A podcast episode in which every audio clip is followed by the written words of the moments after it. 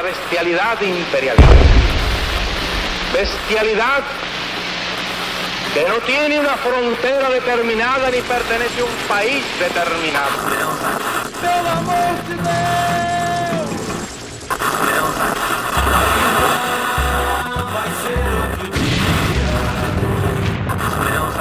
Filhotes da ditadura! Todos engordaram na ditadura!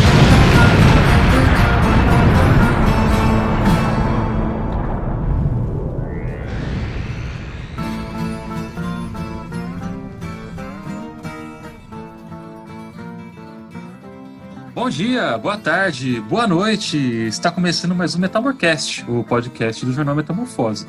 Eu sou o camarada Hidalgo e hoje eu estou aqui com Laís Vieira. Olá, jovens padawans da Revolução. Bom dia, boa tarde, boa noite, boa madrugada, bons serviços domésticos ouvindo o nosso podcast. Muito bom. Também estou aqui, com, como sempre, com Julia Lee. Oi, gente, tudo bueno com a senhora? Bruxaria aqui presente para poder fofocar mais um pouquinho. E hoje contamos com a presença de um convidado muito especial que vai falar um pouco para a gente sobre toda essa desgraça que está acontecendo no país, que é o Pedro Garcia, economista. Fala aí, Pedro. E aí, galera, tudo bem? Bom dia, boa tarde, boa noite, né? Porque o podcast é essa coisa de escutar toda hora. Mas é isso. E aí, galera, tranquilo? E o que, que a gente vai falar hoje, né? Bom, caso você esteja vivendo dentro de uma caverna, no caso, os últimos três brasileiros que estão fazendo quarentena estão, é, talvez você tenha entrado no mercado, você tenha percebido que houve uma disparada dos preços. O quilo do arroz, que antes você comprava por uns 12, 13 reais, um pacote de 5 quilos, tem locais que estão vindo a 40. O leite, que era de 2,50, 4 reais. E o óleo tem, é um dos que também está muito alto. Então, a gente vai discutir um pouco sobre o que, que está acontecendo, né? Ainda mais nesse período da pandemia, para que tenha tido essa disparada nos preços. Então, bora para a pauta? Bora! Mas antes de irmos para a pauta, eu quero dar um recadinho. O Jornal Metamorfose só é possível por conta do apoio de nossos colaboradores. Se você gosta do nosso conteúdo e deseja nos ajudar de alguma forma, basta entrar no www.jornalmetamorfose.com e clicar no link do Apoia-se. Lá você pode ajudar a gente com doações nos valores de 5, 25 e 50 reais. Esse último garantindo uma cópia autografada do livro Diário Subversivo Dias de Embriaguez, Utopia e Tesão, de Marcos Vinícius Beck. Peço que sigam também nosso trabalho no Instagram, no arroba Jornal Metamorfose, e no nosso Twitter, no arroba O Metamorfose. Agora de volta para o programa. Vamos lá, Ju, o que que tá acontecendo? Você pode falar para a gente um pouquinho? Então, gente, começamos esse programa aqui dizendo que a inflação cresceu em 0,24% só em agosto. O IPCA, que é o Índice Nacional de Preços ao Consumidor Amplo, cresceu 2,44% nos últimos 12 meses, o que se acumulou numa alta, como o próprio Hidalgo disse, é de 19,25% no ano. É, o feijão cresceu também em, na inflação com mais de 30%. No Rio de Janeiro, a inflação chegou a 28,92% com feijão carioca e 12,12% no arroz. Então, a gente está vendo aí uma grande inflação tomando o país nos últimos meses, que se agravou ainda mais agora em agosto. É, Pedro, como que você explica essa inflação para a gente? Bem, é, a inflação, em forma geral, vai significar um aumento generalizado do nível de preço. Então, ela em si, ela vem controlada ao longo do, do tempo, né? ela está sendo cada vez menor e cada vez mais controlada. O problema é que com toda essa crise pandêmica que acabou acontecendo nos últimos meses, né, que tá todo mundo ciente, ela acabou tendo inflação de alguns produtos específicos, não a inflação porque a gente vai falar que a inflação é um aumento generalizado, mas sim um aumento desses preços específicos, certo? Então, por exemplo, o arroz que foi citado, o feijão, o óleo de soja, vários desses produtos foram, né, aumentados nesses últimos meses. A explicação por trás disso tem algumas das explicações que a gente pode tirar. Uma delas é, é que com a, a, desvalorização do real frente à moeda forte, né, que é o dólar, por conta assim, da pandemia e acaba também tendo um pouco do respingo do discurso do Guedes de querer, do Paulo Guedes, né, o ministro da Economia, que quer fazer com que o dólar esteja, é, que o real seja um pouco mais valorizado para melhorar um pouco a balança e tudo mais, isso acaba impactando no preço interno. Por quê? Porque eu, por exemplo, digamos que eu vou pegar como exemplo aqui, então vou até botar o Joãozinho na roda. Então, o Joãozinho é um produtor de arroz, certo? E ele tem uma safra grande. Se o dólar está muito valorizado frente ao real, é muito mais fácil ele vender para o exterior, que vai pagar ele em dólar, certo? Ele vender para o exterior, resgatar esse dinheiro e reinvestir na própria produção dele. Se ele pega e revende isso para o mercado interno, isso acaba tendo um, prejuízo grande para ele. Entende? Então, esse é um dos motivos, assim, logo de cara, que a gente pode dizer que realmente o arroz acabou aumentando. Porque como você está ofertando menos arroz, é um choque de oferta, está ofertando menos arroz no mercado interno, isso acaba dificultando também o é, manter o preço estagnado. O preço ele vai aumentar, certo? O segundo item assim que a gente pode falar de forma geral, isso, e sim, eu estou falando que coisas que podem acontecer, certo? Para isso tem que realmente analisar os dados e ver se de fato essa desvalorização cambial afetou. Eu acredito que é sim, porque foi uma desvalorização cambial muito forte, né? Por conta da pandemia, é uma coisa externa. Outra coisa que também pode ter acontecido, que é o segundo ponto, assim, que a maioria dos economistas também falam sobre, é a questão do choque de demanda, certo? O choque de demanda que foi criado por conta do auxílio emergencial. A crítica não é em cima do auxílio emergencial, longe disso. A crítica é, é não, não é nem uma crítica, é só uma constatação de que quando você tem pessoas que estavam na linha da pobreza, certo? Que com 600 reais elas saem da linha da pobreza. Isso aconteceu demais no Brasil. A gente, diminuiu a, pobreza, se eu não me engano, foi de 6,5% para 2,5% por conta desse aumento do auxílio emergencial que o Brasil, sendo um país desigual, você dá um, um mínimo de renda para qualquer pessoa, você já tira da linha da pobreza. Então, saindo esse pessoal da linha da pobreza, você comprando, ele, a maioria da pessoa de baixa renda, o pessoal de baixa renda, eles compram arroz, compram feijão, óleo, assim, são itens que fazem parte de uma cesta básica e com isso você tem um aumento, um choque de demanda também, porque como você aumenta muito a demanda sobre determinado produto, ele acaba tendo ainda mais uma oferta reduzida por conta da desvalorização do dólar, você tem, ou do real, né, frente ao dólar, você tem uma você tem esse choque de demanda que também pode aumentar o preço. Então, acho que são dois dos principais itens, assim. Claro que pode ter mais, tem, tem várias análises, mas dos principais, sim, com certeza esses dois foram bem rígidos em cima dessa questão. Com certeza eles foram. Na semana passada, o presidente Jair Bolsonaro pediu para que os donos de supermercado fossem patriotas, pedindo para que eles diminuíssem a margem de lucro desses alimentos da cesta básica como se os grandes supermercados fossem os culpados dessa crise é, alimentícia. Tanto que é, a Associação, a Associação Paulista de Supermercados afirmou que, na verdade, a culpa não era deles, a culpa era dos grandes produtores de, desses insumos, né? O que, que você acha sobre essa afirmação do Bolsonaro? A culpa é dos supermercados? Como que os supermercados poderiam é, reorganizar os preços para que mantenha um preço plausível, né? Para que a população mais pobre, que é a que passa fome, consiga comprar. Eu queria, queria dar, é, porque eu queria fazer uma pergunta para ter um ver é, com o que a Júlia mencionou, né? Porque o que a gente percebe é que esse aumento nos preços, né?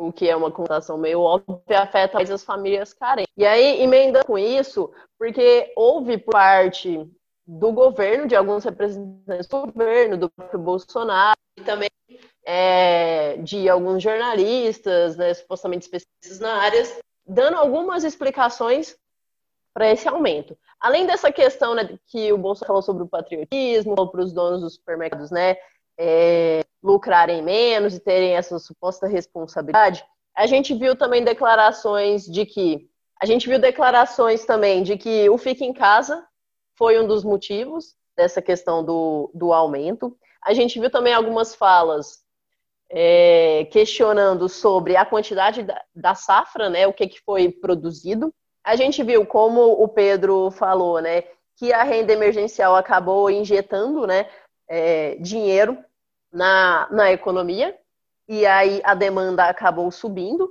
Então a gente tem algumas dessas, dessas explicações. É, então a gente tem algumas dessas, dessas explicações, e aí é, eu queria saber do Pedro se. Porque, por um lado, a gente tem esse contexto, só que, por outro, será que isso não tem mais a ver, por exemplo, com um tipo de modelo produtivo que acaba sendo insustentável aqui no país, né?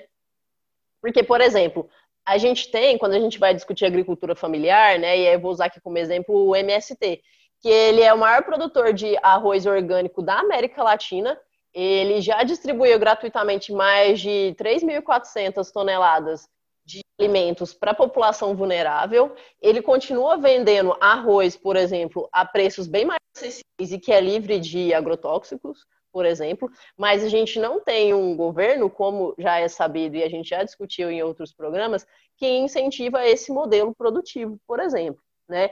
A gente tem também a questão do, do estoque, que vem diminuindo, né, esse estoque de produtos que o país faz, principalmente desde o Temer. Se a gente for ver, né, a diminuição ele se intensifica muito. Desde antes do Temer já, já estava caindo, mas se intensificou muito ali com, com o Temer. E aí o Pedro também já falou da alta do dólar, né? Que isso também faz é, é uma correlação que, que a gente consegue fazer muito diretamente essa questão do aumento do dólar, porque obviamente se a pessoa está produzindo e o dólar está em alta, ela lucra muito mais exportando do que alimentando o, o mercado o mercado interno. Então eu queria saber do Pedro, emendando com a pergunta da Júlia, se ele acha que isso tem mais a ver com essas questões como a Júlia e eu coloquei no início, ou se também está muito ligado a essa questão do próprio modelo produtivo que a gente adota aqui no país. Bem, vamos lá. São muitas questões. Então, a primeira que eu, que eu vou responder é a da Júlia, que tinha perguntado sobre a questão do, do modelo de supermercados e tudo mais, do discurso patriota e por aí vai. É, eu acho que uma analogia boa é você pensar nos postos de gasolina, sabe? É, quando você tem um aumento lá na base, na Petrobras, na venda do petróleo, você tem um aumento na gasolina. Claro que também eles não são as pessoas mais boas do mundo e eu falo, ah, não, tal, não sei o que, a culpa é da Petrobras sempre, tal. Também não é assim. Mas, de fato, tem um repasse de preço. E é o que está acontecendo, pelo menos ao meu ver, nos supermercados. Eles podiam, com certeza, manter uma taxa de perto ali de um, um lucro zero, não ter lucro com esses produtos específicos e tentar manter o preço baixo. Mas aí é, não sei, acho que é pedir demais do empresariado brasileiro. Ainda mais numa época tão difícil que é a pandemia, inclusive dos supermercados, né, que, que tinham, é, que foi um dos setores menos afetados, assim, mas mesmo assim passa por dificuldades também. É, então, acho que é mais um repasse de preço e, assim, é esperar demais que eles vão manter o preço baixo. Nem todo dono de supermercado é bolsonarista e, e não vai estar nem aí para o que o presidente falou. Inclusive, pode ter em seu coração bondade de deixar o preço do arroz mais baixo, mas também não pode perder o lucro em cima do, da profissão dele, né? Que é ser o dono do supermercado lá, do trabalho dele. Mas, enfim. É, outra questão também é essa questão da, do sistema produtivo de alimentos. Né? Eu acho que tem a ver, sim. Agora, assim, antes, a gente tinha arroz, certo? Por um preço razoável, as pessoas compravam. Poderia ser mais barato se o sistema produtivo fosse diferente. Mas, o, assim, pensando, é, parando para pensar no lado positivo de uma crise desse tamanho, é que a gente consegue ver várias irregularidades no nosso sistema. E uma delas é justamente o sistema produtivo, inclusive de alimentos. É, como você já citou vários dados do MST, e sim, eu estou de acordo com eles, realmente. Ainda mais a questão do arroz orgânico, que agora vai estar em pauta, né? E é uma, é uma chave importante, ainda mais nesse sistema de, de venda de alimentos, né? De doação de alimentos também que acontece no MST. Então, sim, tem relação. Uma coisa não vai anular a outra. Eu acho que, assim, dá para manter do jeito que está e a gente consegue ter o preço do alimento, mas se tivesse um outro sistema produtivo, estaria muito melhor, com preços mais acessíveis e tal. Até uma questão assim, da gente analisar os impactos disso, né?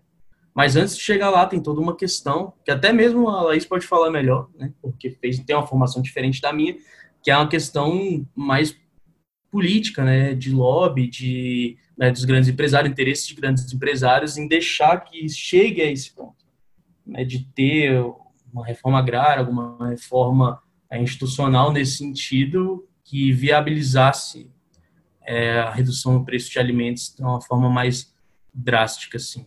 Então, acredito que até a Laís pode falar mais sobre isso, de como é que funciona esse, esse vai e vem.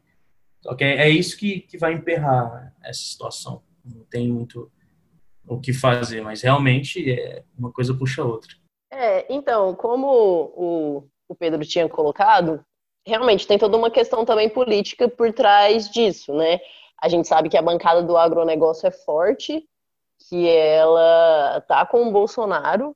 Um reflexo disso, que a gente também já discutiu em episódios anteriores, é toda essa questão, né, em torno da proteção, ou melhor, da não proteção, né, dos biomas que a gente tem aqui, né, é, É, a questão quando a gente discutiu garimpo, queimadas, tem a ver com isso. A gente sabe que o agronegócio é, é forte, tem uma bancada forte, e esses grandes produtores que compõem né, esse modelo de exportação de matéria-prima, né, essa coisa bem, bem colonial que o Brasil ainda mantém, é uma galera que não está preocupada e que, na sua grande maioria, não produz né, é, produtos para abastecimento interno. É uma galera que produz grandes quantidades né, de soja para exportar.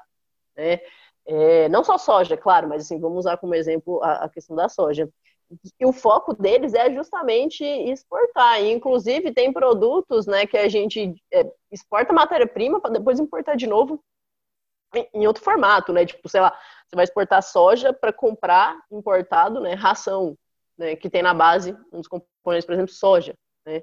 Para abastecer, por exemplo, o mercado da carne, e assim sucessivamente, né? Tem todas essas, essas lógicas meio doidas por aqui. Então a gente sabe que essa galera do agronegócio, o foco deles não é mercado interno. É, grandes produtores de gado, por exemplo, está pensando em exportar, ainda mais com é, esse contexto favorável, né? Por causa do preço do, do dólar. Para além disso, eu vi muita, né, muita, muitos, eu li assim, muitos textos, muita gente falando que isso, que essa questão do aumento do, dos preços poderia ser um grande golpe na popularidade do, do Bolsonaro e tudo mais. É, eu teria um pouco mais de, digamos, parcimônia com análises como essas, ou com entender dessa forma, é, essa questão do, do impacto político, porque, assim, é, tudo bem, não é algo positivo para o governo. Mas a gente tem que lembrar também que do ganho de popularidade por causa do renda emergencial, igual o Pedro falou, né? Que é, tirou muita gente ali da linha da pobreza também. Por outro lado, eu acho que a gente tem que tomar um pouco de cuidado também e lembrar que teve né, aquele chamado orçamento de guerra que foi aprovado por conta né, do contexto de pandemia que permitiu certa ampliação ali do, dos gastos públicos, né? E aí você deu ali certa, digamos assim, certa margem de ação, não só para o governo federal, mas também para estados e municípios. E isso pode acabar trazendo certas vantagens agora nessas próximas nessas próximas eleições municipais. Então, acho que a gente tem que né, ter um pouco de calma para pensar se realmente isso vai afetar de uma forma tão negativa assim o governo. Lembrando também né, que o Bolsonaro já está ali fazendo há um bom tempo alianças com o Centrão, ele vai poder indicar ministros daqui a uns dias né, para o STF, então isso tudo tem que ser levado em consideração nessa conta. Né? Então eu não, não me animaria tanto assim com isso gerar um grande desgaste político para ele. Né? E assim, quanto ao Guedes, é, a gente sabe que essa, essa agenda dele nunca teve sucesso, desde o início, não vai ter. Né? É, a gente sabe que essas, essas políticas ultra neoliberais, né, que ele adora e que ele costuma adotar, elas não são é, factíveis, principalmente a, a, longo prazo. Né? E, inclusive, eu gostaria de, de aproveitar isso para já puxar uma outra pergunta para o Pedro, porque a gente teve né, a notícia de que foi zerada a taxa de importação. E aí eu queria saber se, na opinião dele, isso vai resolver a questão. Então, zerou a taxa de importação. Eu realmente estou de cara com isso. Como assim? Eu nem cheguei a ver uma notícia dessa, mas com certeza isso não resolve de primeira, porque porque existe toda uma questão de expectativa em cima disso. Você coloca, por exemplo, sei lá, ele quer aumentar o investimento e diminuir a taxa de juros, e ele faz isso, aí, sabe, você precisa do, do investidor querer fazer um investimento para isso acontecer. Não adianta você querer fazer um aporte econômico, fazer uma manobra econômica esperando um resultado, se do outro lado sabe, o, o produtor, o consumidor, nesse caso da importação, não vai conseguir importar. Entende? Quem é que está conseguindo importar alguma coisa nesse momento? Todo mundo precisa até do auxílio emergencial pessoal de mais baixa renda. Muita gente não está conseguindo trabalhar, tem muita gente sem renda, muitos fatores foram afetados. Então, mesmo você diminuindo a taxa de importação a zero, né, a tarifa de importação a zero, isso, assim, de primeira não, não vai resolver o problema por si só. Você tem que dar uma, alguma sinalização, entende? O produtor mesmo, até tinha falado isso com a Júlia ontem. O produtor, é, outro fator que eu não citei no começo, é que as, o maquinário comprado é realmente em dólar, certo? O maquinário se compra a maioria dele de fora. É, tá vindo uma nova safra aí do arroz, só que eu não sei até que ponto isso vai realmente ajudar a melhorar a balança ou melhorar o preço do arroz nesse sentido, sabe? É uma política muito, muito específica para um problema muito grande, sabe? Eu acho que, por exemplo, um problema mais imediato, de curto prazo, que tenta resolver esse problema do arroz, seria um subsídio. Entende? Você chegar e, e dar um aporte é, monetário mesmo para a compra do arroz. Se um produtor quer vender o arroz para fora do país, se o governo compra parte do preço desse arroz, com a garantia de que ele vai vender para o mercado interno, você consegue diminuir o preço, entendeu? Ou então até mesmo as pessoas que estão vendendo, porque o arroz não está em falta, mas ele está caro. Então, a galera mesmo que está vendendo para o mercado aqui de dentro, o governo poderia subsidiar essa compra. A gente pagar é, 20%, qualquer que seja o valor. Isso vai fazer com que diminua o preço e você consiga ter acessibilidade ao arroz. Agora, a questão da importação, assim, de imediato, isso pode ser uma política de médio prazo. E aí sim, ela vai ter um efeito. Mas para resolver a questão do arroz, eu acredito que, até mesmo se você for pegar a análise econômica mesmo, a teoria econômica toda, existe contratos dentro da economia, existe um ajustamento, demora, essas coisas demoram para se ajustar. Ainda mais quando se trata de câmbio, se trata de moedas estrangeiras e toda essa interação. Você pode ter uma desvalorização do câmbio, por exemplo, e, e não ter uma resposta positiva direto na balança de pagamentos, assim, de uma hora para outra. Por isso que todas as variáveis econômicas, elas estão interligadas, mas elas têm um prazo para ajustamento. Agora, quando, sei lá, se você defender um subsídio, ou outra política macroeconômica, outra política de a política fiscal expansionista, assim que seja, você consegue ter um, um impacto imediato, certo? Que é o que a gente está precisando agora. Até porque as econômicas, elas é, voltem a ser o que era antes, entendeu? Sem uma política tão drástica assim de, sabe, de, de médio e longo prazo. Então, uma coisa de curto prazo faria muito mais sentido, ainda mais para atacar a questão do óleo de soja e do arroz. É o que eu. É, então, eu, eu, queria aproveitar também é, a sua fala, porque é, eu vi algumas propostas também, né, como você falou dessa questão do, dos subsídios, que seriam muito mais interessantes do que, por exemplo, mexer nessas taxas de, de importação, porque como você falou até, por exemplo, os próprios é, produtores, né, compram de fora, por exemplo, é, fertilizantes, essas coisas.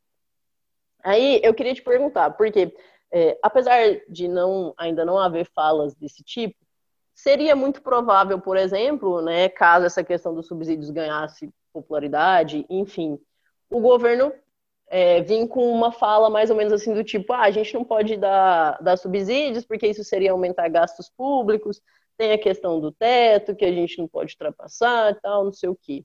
E aí eu queria é, ver com você se por acaso, essa questão, por exemplo, do aumento da inflação, é, como a gente está percebendo, né, por conta do, da questão dos alimentos, se isso, de certa forma, pressiona, afeta ou tem possibilidade de, de afetar e engrossar cada vez mais esse caldo sobre o teto de gastos, né, uma possível suspensão do teto e por aí vai. Não, eu acredito que suspender o teto realmente só nos primeiros 10 anos que ele vai ser vigente. Assim, tem uma incompatibilidade, acredito que a economia não vai suportar esse teto até lá, mas para rever realmente não vai ser agora. Eu acho muito difícil, até por conta da pauta do governo e o próprio ministro da Economia que está lá. É, agora, se você pega o discurso no começo da pandemia, é legal a gente viver esse tempo, porque a gente vai acompanhando algumas coisas. Mesmo a gente não conseguindo acompanhar tudo, né, as pessoas lá na frente vão conseguir acompanhar muito melhor do que a gente está acompanhando, é engraçado você ver que logo no começo, eu lembro porque eu vi no jornal, é, falando da flexibilização da, das bandas fiscais que os países tinham colocado, né? Porque de 2010, 2010, não 2008, 2008 a gente teve uma expansão fiscal até expansão monetária com alguns países, tudo mais pós-crise. Só que 2010 teve uma guinada tão drástica assim em aplicação de medidas de política fiscal contracionista, né, austeridade fiscal, que é impressionante você ver, analisar a história de vários países que estão em crise até hoje por conta desse, desse aumento de, de dessa diminuição de gastos públicos, da, da, do aumento dos impostos, né, de tributos, você vê uma, uma clara mudança na, na, tendência global de fazer austeridade. Isso no Brasil não foi um reflexo muito grande, com a né, vide a emenda constitucional 95, que foi até tema de estudo da, do meu TCC, inclusive. E aí você pega e analisa a situação. Vários órgãos internacionais no começo da pandemia, como né, o FMI, o Banco Mundial, falando para flexibilizar os testes de gastos, flexibilizar as políticas de austeridade, que não era momento para isso, assim como momentos de guerra, é, flexibiliza-se essas coisas e a gente consegue ter um aumento da política expansionista para que mantenha o emprego, para que tenha um emprego alto. Na guerra, o motivo é outro, mas na pandemia, entende? É por conta de um motivo específico, de que não tem como a gente ter um Estado que não faça nada enquanto ninguém consegue ter emprego, ninguém consegue ter renda, por aí vai. Só que foi flexibilizado, teve um auxílio emergencial bem assim, né, daquele jeito que não foi feito em outros países, que no Brasil fizeram o Brasil tem um gasto, sim, orçamentário grande com a pandemia, mas ele ainda não foi liberado, certo? Então tem um, um gasto grande, mas ele ainda não, não foi liberado. Só que eu acho muito difícil, é, muito difícil flexibilizar a questão do teto. Eu não sou a favor do teto, obviamente. Acho que é uma política totalmente descabida da realidade, assim, de qualquer pessoa que estuda austeridade. Não foi feita isso em lugar nenhum do mundo, nenhum lugar do mundo, na história, fez uma política de 20 anos de austeridade fiscal. É a mesma coisa, isso entra até em um debate político. Você tem um governo eleito hoje que decidiu sobre o orçamento futuro dos próximos cinco, quatro governos, dependendo da reforma política, né, se vai ser quatro, cinco anos. Entende? Então, assim, tem muitas questões políticas e econômicas envolvidas. Eu acho que não vai ter flexibilização no teto, e eu acho que é, com a cabeça de pensamento, a teoria econômica por trás da cabeça do Paulo Guedes, não tem como essa flexibilização existir, não tem como você ter uma continuação, porque é possível você fazer uma continuação do auxílio emergencial a 600 reais. Não tem como. Isso por conta do ministro da Economia que a gente tem. Entende? Aí a pessoa fala, ah, não, mas não entende finanças públicas, ah, a gente está gastando mais do que se deve, ah, o Brasil não vai gerar investidor e tal. Confiança dos agentes, porque não sei o que não sei o que. Isso tudo é muito marginal perto do grande problema que a gente está passando hoje em dia. Essas coisas que muita gente defende, primeiro, hum, a maioria delas não são vistas na realidade, muitas são vistas em algum momento do tempo em algum país específico, mas ninguém sabe se isso no Brasil realmente é fato. Não tem estudos que comprovam que, por exemplo, se você diminuir a dívida pública do Estado, você vai aumentar a confiança dos agentes e por isso você vai ter um investimento, ou você diminuir a dívida pública do Estado, você vai gerar um investimento externo. Certo? Não adianta por quê? Porque o Paulo Guedes, ao mesmo tempo que ele está diminuindo a dívida pública, certo? Fazendo, pegando a dívida pública, tentando diminuir através da austeridade fiscal, o que ele está fazendo? Ele está diminuindo também gasto do governo, e diminuir gasto do governo é também diminuir, é, aumentar a dívida pública, por quê? Eu vou tentar explicar isso de uma forma bem simples. Se você pega o maior demandante da economia, que é o governo, e você diminui os gastos dele, você gera uma cadeia de movimentos é, contracionistas. Por quê? Porque, sei lá, o governo agora já não consegue mais terminar aquela obra. Aquela obra já seria paga por uma, é, uma empresa né, de engenharia civil qualquer para fazer aquela obra. A empresa de engenharia civil já não consegue mais contratar o funcionário, o funcionário já não consegue mais gastar no supermercado, o supermercado já não consegue mais comprar na base lá o arroz, o arroz já não consegue mais ser produzido, ele vai ser vendido para fora. Então entende que você querer cortar os gastos do governo é também, de certa forma, para aumentar, né, para diminuir a dívida, é também você diminuir a arrecadação lá na base e você diminuindo a arrecadação, você pode ter um efeito que você não quer, porque uma coisa é você diminuir os gastos do governo com receita estável, certo? Você realmente vai diminuir a dívida. Outra coisa é você querer diminuir os, os gastos do governo com a receita também diminuindo, ainda mais com crise pandêmica, ainda mais em, em recessão do jeito que a gente está, certo? Então, isso é uma política que entra nesse compasso. Outra coisa que o Guedes também não consegue visualizar na própria incompetência que ele tem de analisar teorias econômicas. Você pega e faz uma política fiscal contracionista, mas ao mesmo tempo você tem um discurso de desvalorização do dólar, né, do real, desculpa, frente ao dólar. Ao mesmo tempo você está fazendo duas coisas que não não encaixam. Por quê? Tudo bem, eu concordo com vários economistas que dizem isso, que e assim, é uma coisa que é um, meio que um consenso na, na, análise econômica, isso acontece mesmo, dependendo das situações e tal, isso acontece. Você diminuir, né, você ter a desvalorização cambial do Brasil frente ao dólar, por exemplo, e você aumentar a política, é, a balança de pagamentos, né? Você melhorar a balança de pagamentos, você conseguir exportar mais, isso é, aumentar a renda interna, né? Porque o produtor está vendendo mais lá para fora, mas também está aumentando a renda interna e por aí vai. É, isso acontece, pode acontecer sim, mas a, chega a um certo ponto que essa política de desvalorização cambial é tão forte, tão é, aguda, que o que acontece? Você tem uma sociedade brasileira, uma economia brasileira que tem as commodities, todas elas atreladas ao dólar, Isso vai encarecer os produtos é, da cesta básica, que é uma das coisas que está acontecendo agora. Você tem esse descompasso, entendeu? Você vai aumentar, de certa forma, a inflação, porque, por exemplo, gasolina tudo em dólar, é, você, o trigozinho, né, o pãozinho da, da padaria aqui é em dólar também, porque o trigo a gente traz. Então, assim, vários alimentos começam a encarecer mais, certo? Porque ao mesmo tempo que você quer diminuir a dívida, Guedes quer, né? Eu não. Você quer diminuir a dívida pública, tirando a austeridade, é, colocando a austeridade fiscal em jogo, né? mantendo o teto de gastos, se você quer fazer com que haja a confiança dos agentes e tal, ao mesmo tempo também o investidor lá de fora, ele vai olhar para o Brasil, vai ver que o, Brasil, o real está desvalorizado e não vai querer investir. Se, por exemplo, vamos pegar um exemplo super simples, você tem uma, um, sei lá, lá uma montadora de veículos, certo? Você vai colocar o seu negócio aqui, você vai vender em real você vai vender em real seus produtos para mandar para lá em dólar. Certo? Se você consegue mandar lá, você vai mandar em real, quer dizer, você vai transferir para dólar.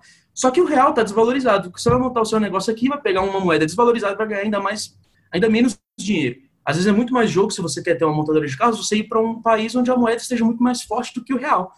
Entende? Então, ao mesmo tempo, tem, tem contradições no discurso do Guedes. As variáveis macroeconômicas, elas não, a, a economia ela não funciona num jeito ceteris paribus, onde você mexe numa variável e não afeta nenhuma das outras. É tudo interligado. Então, qualquer movimento, ainda mais de política econômica bruta, assim, de governo federal mesmo, isso tem um impacto enorme. Se o Bolsonaro fala uma coisa na mídia, isso já tem impacto no mercado financeiro, isso já tem impacto na questão da, da expectativa dos agentes, na questão do, do movimento dos agentes mesmo, dos indivíduos, eu, você aqui, é, a Júlia, o Hidalgo. Então, isso tem toda uma questão. O Guedes, ele parece que não consegue compreender essas coisas. Além disso, tem outras questões do governo do Guedes que a gente, a gente pode ficar a tarde inteira falando de tudo que deu errado no governo do Guedes aqui, do Bolsonaro, né? Que a gente nem sabe quem é que tá ali à frente. Entendeu? Ele, ele tá. Tem, tem coisa até que o Guedes foi tão radical que o Bolsonaro teve que sancionar. Falar, não, isso aqui, ó, sancionar não, né? Teve que cortar. Falar, isso aqui, ó, realmente não tá, não, Guedes. Porque é a perda de apoio popular é grande e tudo mais. Então, assim, várias e várias questões que realmente, se deixar aqui a tarde inteira, a gente pode falar do Guedes aqui, porque realmente tem uma incompreensão enorme sobre teoria econômica. Não é possível que um sujeito que está... Pedro, do... sim, Diga. total. E, inclusive, é, só é. aproveitando rapidinho, Júlia, é, essa questão da, dessa incompreensão dele, né, de, de teoria econômica é muito engraçado. Porque, por exemplo, é eu que entendo, assim, muito, de, assim, extremamente básico, né, de coisas de, de economia, fico pensando, cara, será que, assim, nunca passou pela cabeça dele entender minimamente, né, o que é a discussão que tem sobre se rolar a dívida por conta desse momento de pandemia, ou minimamente uma discussão ali sobre teoria da dependência, sabe? Independente se ele concorda ou não, mas assim, eu, eu, eu concordo extremamente com o que o Pedro falou, sabe? Eu, eu acho que, assim, cada dia, cada proposta do Guedes é uma demonstração, assim, da total incompetência dele, que eu acho que também é um pouco também do reflexo do governo como um todo, né? Porque a gente sabe que essa galera, ou pelo menos a grande maioria dela, é extremamente despreparada para os cargos que eles estão ocupando. Então, você citou, Pedro, é, essa coisa né, da gente vender os produtos para fora e tudo mais. Se existe alguma teoria econômica que, por exemplo, é, se a gente focasse no mercado interno e fortalecer o mercado interno e não é, trazer novos investidores para poder usar a mão de obra é, quase escrava no Brasil e vender esses produtos para fora, você acha que se a gente fortalecesse esse mercado interno, conseguiríamos melhorar a vida da população brasileira ou da economia brasileira como um todo? Existe algum, alguma perspectiva econômica disso, assim, de tipo não pautar a economia e a venda dos produtos numa moeda externa como o dólar? Por que, a gente não pode simplesmente focar a nossa venda no próprio real? Eu sempre me perguntei isso, assim. Não, tem como você fazer isso, mas a maioria dessas políticas, assim, digamos, de proteção à, à importação, elas acontecem em momentos específicos da história do nosso país. Então, assim, viver somente nisso é um pouco complicado. Uma coisa é você chegar e fazer isso com um grande país igual os Estados Unidos ou um país europeu, a Alemanha, por exemplo, que tem uma tecnologia muito alta, tem uma certo, uma produtividade muito maior do que a do Brasil. Outra coisa é você tentar fazer isso no cenário brasileiro. Tem como você proteger sim a indústria nacional em certos setores, com um apoio àquela indústria e mesmo ela sendo ineficiente comparada às indústrias de fora, é, é um apoio, é uma questão de um subsídio barrando as importações para que aquela indústria consiga se desenvolver. foi tentar, é, a gente tentou fazer isso até com os automóveis, né? Acabou não dando certo. Mas hoje, no mundo, do jeito que ele está, muito globalizado, é muito difícil a gente fazer uma política desse tipo. Realmente, a gente precisa de algumas importações, a gente precisa dessa comunicação com o mundo, até porque a gente não está sozinho nele. Então, é necessário, sim, ter um comércio um pouco mais aberto. Mas não precisa ser, assim, depender exclusivamente do mercado externo. E tem essa questão da teoria de dependência, né? Quando o externo está fora, o Brasil sofre muito. E a maioria dos países emergentes passam por isso. É, tem teorias econômicas que também sustentam a, a fe, o fechamento total do Brasil e conseguir viver com o que a gente tem interno. Mas eu acredito que, assim, pela situação do Brasil, por a gente não ter conseguido isso, feito, fazer isso no passado, várias vezes a gente tentou, até mesmo com setores específicos, nem com a economia inteira, eu acredito que é melhor a gente tentar ver quais são os setores que têm um potencial grande, mas que precisam de proteção para começar a agir, e quais realmente a gente não precisa se preocupar e e tentar buscar isso lá fora de uma forma mais assim barato, ou tentar negociar com algum acordo bilateral e por aí vai. Assim, eu não acho que o comércio internacional seja uma coisa ruim, entende? Acho que sim, ele é, tem vários pontos positivos, mas também é, tem a questão da indústria nacional, né, que a gente precisava fortalecer em alguns setores, que isso não aconteceu, a gente já tentou e não aconteceu, e alguns a gente tentou e deu certo, e por aí vai. São questões muito amplas, assim, sabe? Mas tem teoria econômica, assim, tem teoria econômica para defender tudo. Eu, eu já, já falei isso bastante para alguns amigos meus, assim, que o economista, ele é aquele cara que ele consegue provar que o que você está dizendo é certo. Entendeu? Mesmo que, tipo, ele consiga colocar algumas hipóteses que não fazem nem sentido no mundo real, ele consegue dizer, assim, ele consegue mostrar para você que você tem razão no que está dizendo. Entende? Que aquilo ali dá certo. Mas o mundo é outra coisa a gente tentar fazer isso no mundo real mesmo gera uma dificuldade. Pode ser que não dê certo, e pode ser que dê certo também. Mas aí é questão de análise política. E no Brasil, acho que isso não se aplica. Ainda mais por conta da, do passado que a gente já teve, de, que não deu muito certo algumas coisas que a gente já tentou fazer nesse sentido. Pedro, é, fazendo uma pergunta rápida aqui para ti, que já começa a circular nos grupos, né? É, o, no WhatsApp, Facebook e por aí vai, uma explicação muito simplista do motivo do, do aumento dos preços dos alimentos e toda essa questão econômica que está acontecendo no Brasil. Já começam a culpar o isolamento social e o fato do auxílio emergencial ter dado dinheiro para muita gente que antes não consumia. A gente tem que lembrar que o Brasil ele tem, ele tem mais ou menos mais de 12 milhões de pessoas em situação de extrema pobreza que vivem com menos de 150 reais, né? E elas pela primeira vez conseguiram, estão vendo tanto dinheiro, assim, entre aspas, na vida delas, né? Como que a gente pode estar tá explicando para essas pessoas de uma forma simples, assim, rápida, até com uma medida de, de combater essas notícias falsas que acabam circulando, porque elas ganham muito força porque elas seguem esse, essa lógica de elas seguem essa lógica de uma resposta simples para um problema complexo, né? Então, como é que a gente pode estar tá tentando combater isso? Não, o isolamento social não tem nada a ver com isso. Primeira coisa, o isolamento social ele não tem a ver com, com a questão do arroz. Entende? A gente teve isolamento social e a gente teve um aumento de renda mesmo.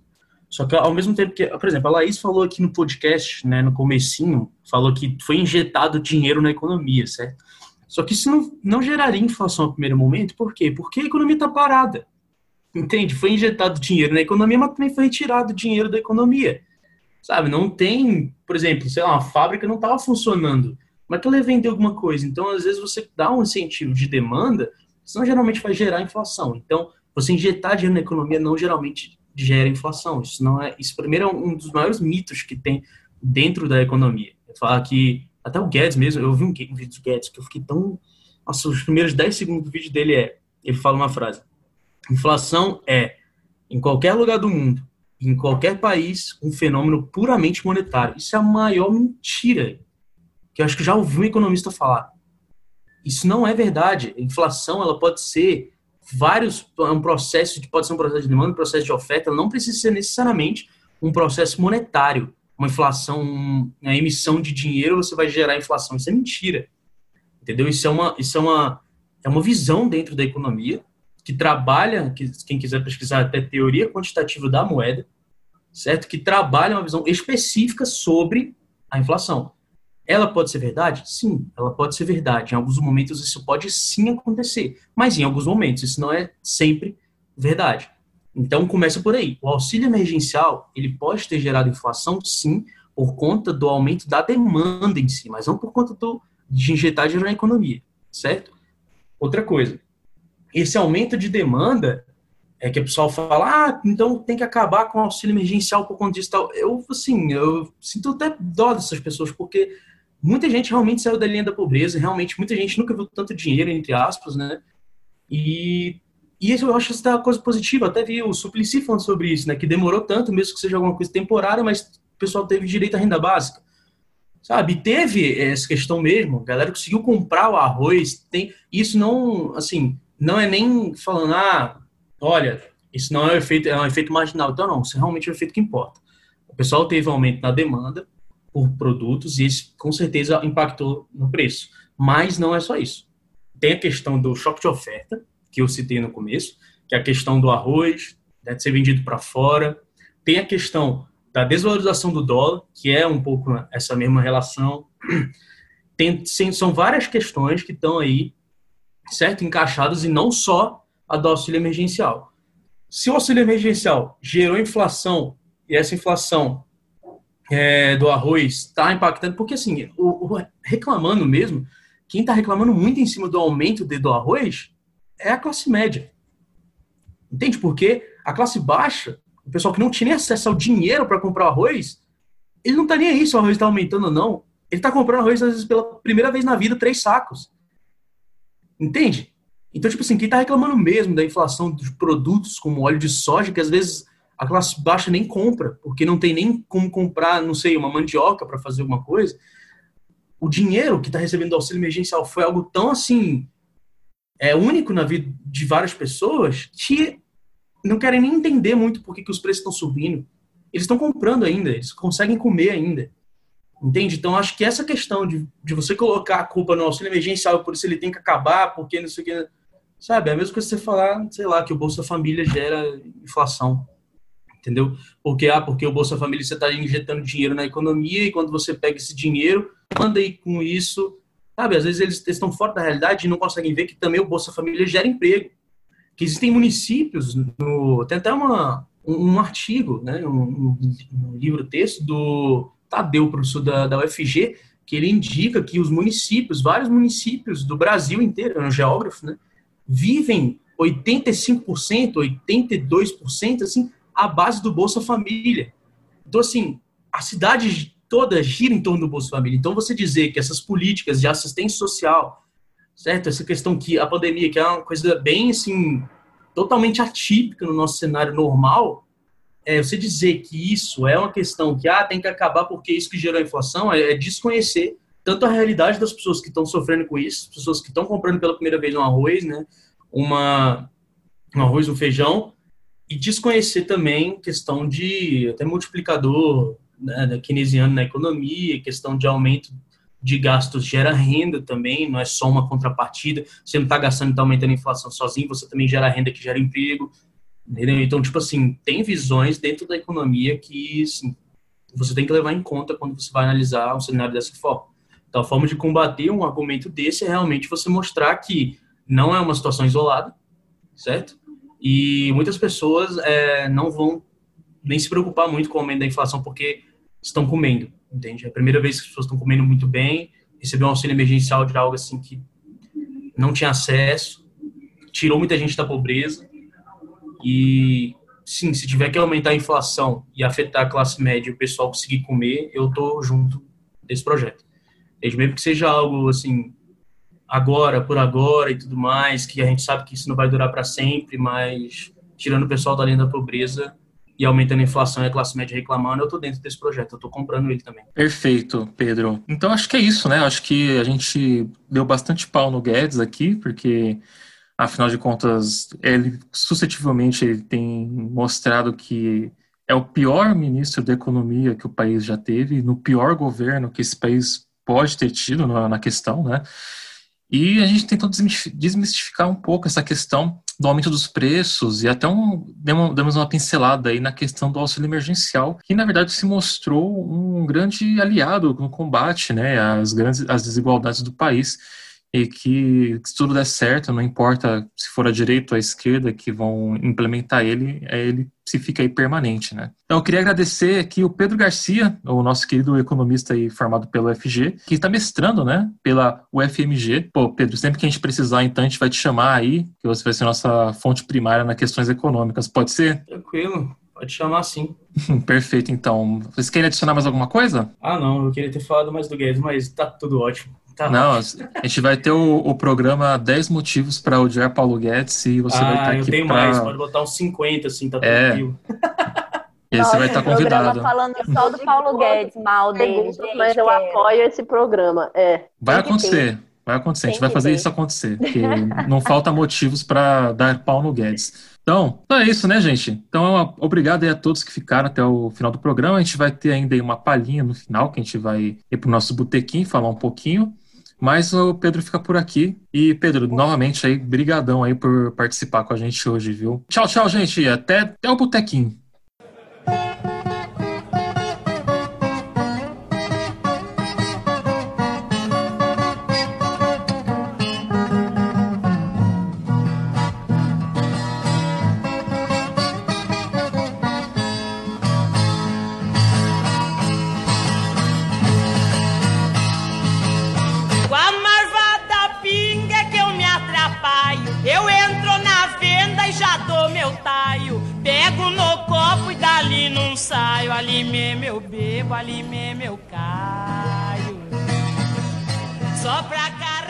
Depois de um longo programa falando de, de arroz, óleo e tudo que tá caro pra gente, pra gente consumir, né? Por enquanto a cerveja ainda tá num preço acessível. É, a safra de cevada aí tá bem preservada e eu tenho certeza que se o dia que Paulo Guedes e o presidente Bolsonaro fizer alguma coisa a respeito da cerveja no Brasil, aí sim a revolução acontece. Eu tenho certeza disso. Ju. Nossa, falando em preço de cerveja, oh. só um breve comentário aqui no Rio de Janeiro a cerveja tá tão cara, menina. Caraca, tá, tá mesmo? Reais, tá 10 reais a mais barata no, de 600, gente. O que, que é isso? Não eu tenho muita sorte. não. Ah, nem. Muita, tenho muita sorte que. acha uma, uns litrão. Aqui no Rio de Janeiro o povo não vende litrão, não entendo isso. Essa Ju, você não, tem, você não tem ideia. A minha cerveja favorita aqui, beijo pra Petra, patrocina nós. É, tem não, grandes investidoras. Vamos grande... pedir patrocínio para Bavária. Saudade, Bavária. Ô, Bavária. Ah, você tem que experimentar a Petra. A Petra, ela, ela investe nós, em cultura, Júlia. investe em cultura aqui Mas em São Paulo. Mas a Bavária é a cerveja mais proletariada do Brasil, meu querido. Custa dois reais a latinha de cerveja, gente. Que que Bom, é mas daí não é... O que, que, é isso? Que cerveja é essa? Isso aí é... é mijo E nem é tão fim, não. Ela é boa. A Bavária não vai, não vai patrocinar mais a gente depois desse comentário. Mas a Petra pode, a Petra pode patrocinar ainda. E dá os ingressos aí para ir no cinema aqui do, do Petra Belas Artes. Então, Ju, fala aí, o que, que saiu aí sua que a gente pode estar comentando? Olha, essa semana eu fiz duas grandes matérias que, apesar de eu ter publicado menos, foram duas grandes reportagens. A primeira sobre com o seguinte título: Cerrado, Pantanal e Amazônia correm perigo, aonde eu falei, nossa, minuciosamente, bichas, sobre as queimadas, os números, foram mais de 40 mil focos de queimada na Amazônia no último mês, mais de 20 mil focos de queimada no Cerrado, mais de 7 mil focos de queimada no Pantanal, isso só em agosto. E aí entrevistei bombeiros, brigadistas, ai, as bichas tudo. E assim, eu gostaria de mandar um recado aqui para o Ministério do Meio Ambiente de que, meus queridos, vocês podem tentar censurar a imprensa, mas nós vamos continuar falando mal de vocês, tá bom? Um beijo para seu querido Ricardo Salles, porque ele não vai conseguir me calar. Então, vai se foder, querida, que eu tô puta com a senhora. E aí, Enquanto... pra falar de coisa boa, eu fiz uma matéria sobre cultura. É raro, é raro, mas eu fiz uma matéria de cultura chamada Transformar Arte em Vida e Vida em Arte, onde eu entrevistei o grande, grandíssimo artista multifacetado Andarilho Chá sobre a carreira dele, sobre os projetos, sobre esse personagem maluco que ele criou. E aí é uma entrevista longa que você pode ler aí com tempo, que tá bem chique, tá, gente? Pô, perfeito, Ju. E um recado aqui também, né? Vocês podem tentar desassociar o quanto vocês quiserem Ricardo Salles e Paulo Guedes do liberalismo, mas a gente não vai esquecer. e você, Laís? Manda bala aí. O que, que, que, aconteceu essa semana? O que, que saiu de bom aí sua? É, então, na verdade, texto meu mesmo, é, não saiu nenhum. Não sei se todos os ouvintes sabem, mas eu tenho uma vida acadêmica às vezes é bem chata e me poda bastante em escrever para o jornal, mas também tentando. Então, eu hoje fiquei incumbida de falar um pouco sobre os textos do Beck, que, como vocês devem ter percebido, não pôde participar do nosso episódio hoje. Então, eu vou sugerir para vocês que vocês confiram os textos dele, que saiu no nosso site é, ao longo da semana. É, ele tem um texto intitulado Futebol e América Latina Sempre, que ele vai falar do grande Eduardo Galeano e vai trazer é, comentários sobre algumas das grandes obras desse autor incrível que ressaltou tanto, né, principalmente a cultura latino-americana, né? E aí o Beck vai trazer um pouco ali, né, o Caçador de Histórias, às vezes aberto na América Latina, que é um dos grandes clássicos dele, O Livro dos Abraços, é, Futebol Sol e à Sombra e outras obras. Então confira lá, ficou bem legal. Eu gostaria de, de indicar também para vocês é, um outro texto. Esse é sobre um documentário. Né? É o documentário Narciso em Férias do Renato Terra e do Ricardo Calil, que vai falar sobre a experiência do Caetano Veloso no período da ditadura, quando ele foi preso e tal.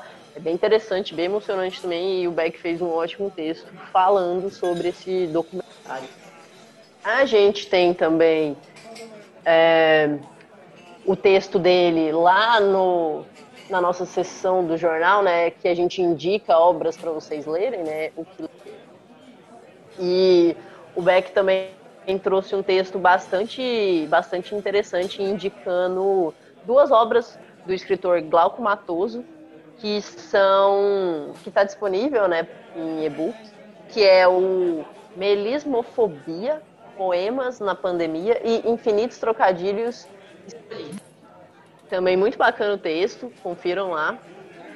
E por último, eu gostaria de indicar o texto, né, também do Beck, intitulado Entre Fato e Ficção, que vai falar que ele, ele fez uma entrevista, né, ele vai trazer uma, uma discussão que está na obra Novas Fronteiras do Documentário entre factualidade e ficcionalidade, que aí o Beck vai escrever e inclusive ele entrevistou o, o autor, né, que vai que é o Piero Bragia. É assim que pronuncia, gente? Hum, provavelmente não, então... mas a gente segue daí. Tá bom. E aí o Beck entrevistou, né, o autor do livro, que é um especialista em ensino documentário e mestre em educação, arte e história da cultura, o Piero Bragia. Então vai lá também conferir é, esse texto e essa entrevista que, que o autor deu para o jornal. E acho que é isso. E Dalo, o que, que você tem aí para nos indicar? Ah, eu tenho bastante coisa para indicar, aí você não faz ideia. Eu até queria comentar rapidamente esse texto do Beck do Caetano, que ele gerou, não o texto em si, mas o, uma comoção do pronunciamento do Caetano a respeito, né, quando ele estava no programa do Bial falando, né, sobre o, sobre o, sobre o documentário, e comentou que estava lendo a obra do Domênico Lossurdo e comentou sobre o Jones Manuel. E causou, puta, uma explosão de revolta no Twitter da, dos liberais, da galera de, de, de, uma esquerda aí um pouco mais mansa, é, chamando o Jones de stalinista. Então, só por isso acho que vale a pena você ver esse documentário e acompanhar o Jones aí no Twitter. Beleza? É, eu tenho algumas coisas legais aqui para comentar. É, primeiramente, é, quem não sabe, eu que faço a edição do programa, do, do, do podcast Metamorcast. E se você ainda não ouviu o último Metamorcast, por, por que, que você não ouviu ainda? Volta lá no, no Metamorcast número 12, Brasil em Chamas, que a gente falou muito mal do Ricardo Salles e como esse governo está praticamente destruindo o Brasil, querendo transformar tudo em pasto, né? Então acho que vale muito a pena vocês entrarem lá e ouvirem o programa. Eu tenho uma matéria que vai sair essa semana, que é uma entrevista que eu fiz com uma, uma moça PCD que faz stream no Twitch sobre livros de, de terror. É, Laís Fatinho, o nome dela. Então, vai ser uma matéria bem legal essa semana. E temos aqui duas colunas. Uma que saiu, uma coluna da, da Ju. Eu Quero a Liberdade, da, da coluna Doce Viagem dela. Tem uma foto muito bonita aqui, com o dizer da Nina Simone, é, Liberdade é não ter medo ali da Marcha Internacional do Dia da Mulher, do dia 8 de março do ano passado. Tá muito legal essa coluna, vale a pena vocês darem uma lida. E, e também temos aqui a coluna do, do Beck, que ele escreveu aqui A Volta do Boêmio. É, falando um pouco do Nelson Gonçalves, é, tá muito legal essa coluna que ele escreveu, um dos caras que mais escreve aí no jornal. Acho que vale muito a pena vocês darem uma olhada, né? E eu, eu acho que é isso. Temos, que, temos recadinhos para o final do programa? Eu queria mandar uma, um salve para a galera que começou a seguir a gente no Twitter. É, sejam muito bem-vindos, queridos novos leitores. Eu espero que vocês gostem das nossas matérias, do nosso podcast. E comentar aí, né, que nós fazemos jornalismo independente desde 2016 e combativo em prol dos direitos humanos e da liberdade. Então, Fica aí esse recado. E você, Laís? É, eu queria mandar um salve também para a galera que começou a nos acompanhar recentemente. Agradecer e pedir para que vocês também participem, né? sigam a gente nas nossas redes sociais, mas não só isso, é, comentem, compartilhem. Estamos abertos sempre assim, a críticas, críticas positivas, porque se você é bolsominion e fala desse o cacete, a gente não vai te dar muita bola, porque né, chamar atenção não vai rolar. Mas, Não. enfim, participem também, deem sugestões, comentem. Se você é Bolsonaro e está seguindo a gente, pode comentar nos nossos posts, porque o engajamento é bem-vindo. E o algoritmo gosta de ser alimentado. Então pode vir falar, pode vir brigar comigo, que eu pode adoro brigar com gente, gente no Twitter. Se você é um boot, se você é um boot, também pode vir. A gente, a gente, a gente recebendo visita de alguns boots e tá tudo bem.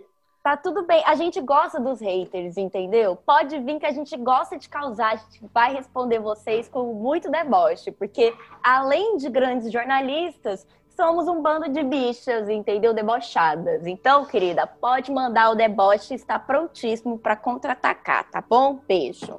Só sobreviver até aqui por causa do sarcasmo do deboche. E não é agora Aleluia. que isso vai mudar. Aleluia! E eu só queria mandar um salve, então, não só para nossos novos leitores, ouvintes e cliqueiros ali no Twitter, os twitteiros, mas eu queria mandar aí uma grande força para todos que estão combatendo as queimadas nos praticamente todos os biomas do Brasil agora, né? Quem puder ajudar, é, ajudem. É, se você for brigadista, você tem que ser brigadista, você sabia, para poder ajudar as pessoas na no combate ao fogo, você não pode simplesmente ir lá e tentar ajudar. Você tem que ter curso de brigadista. Então, se você não tem curso de brigadista, doe dinheiro para essas pessoas, porque o governo não vai dar.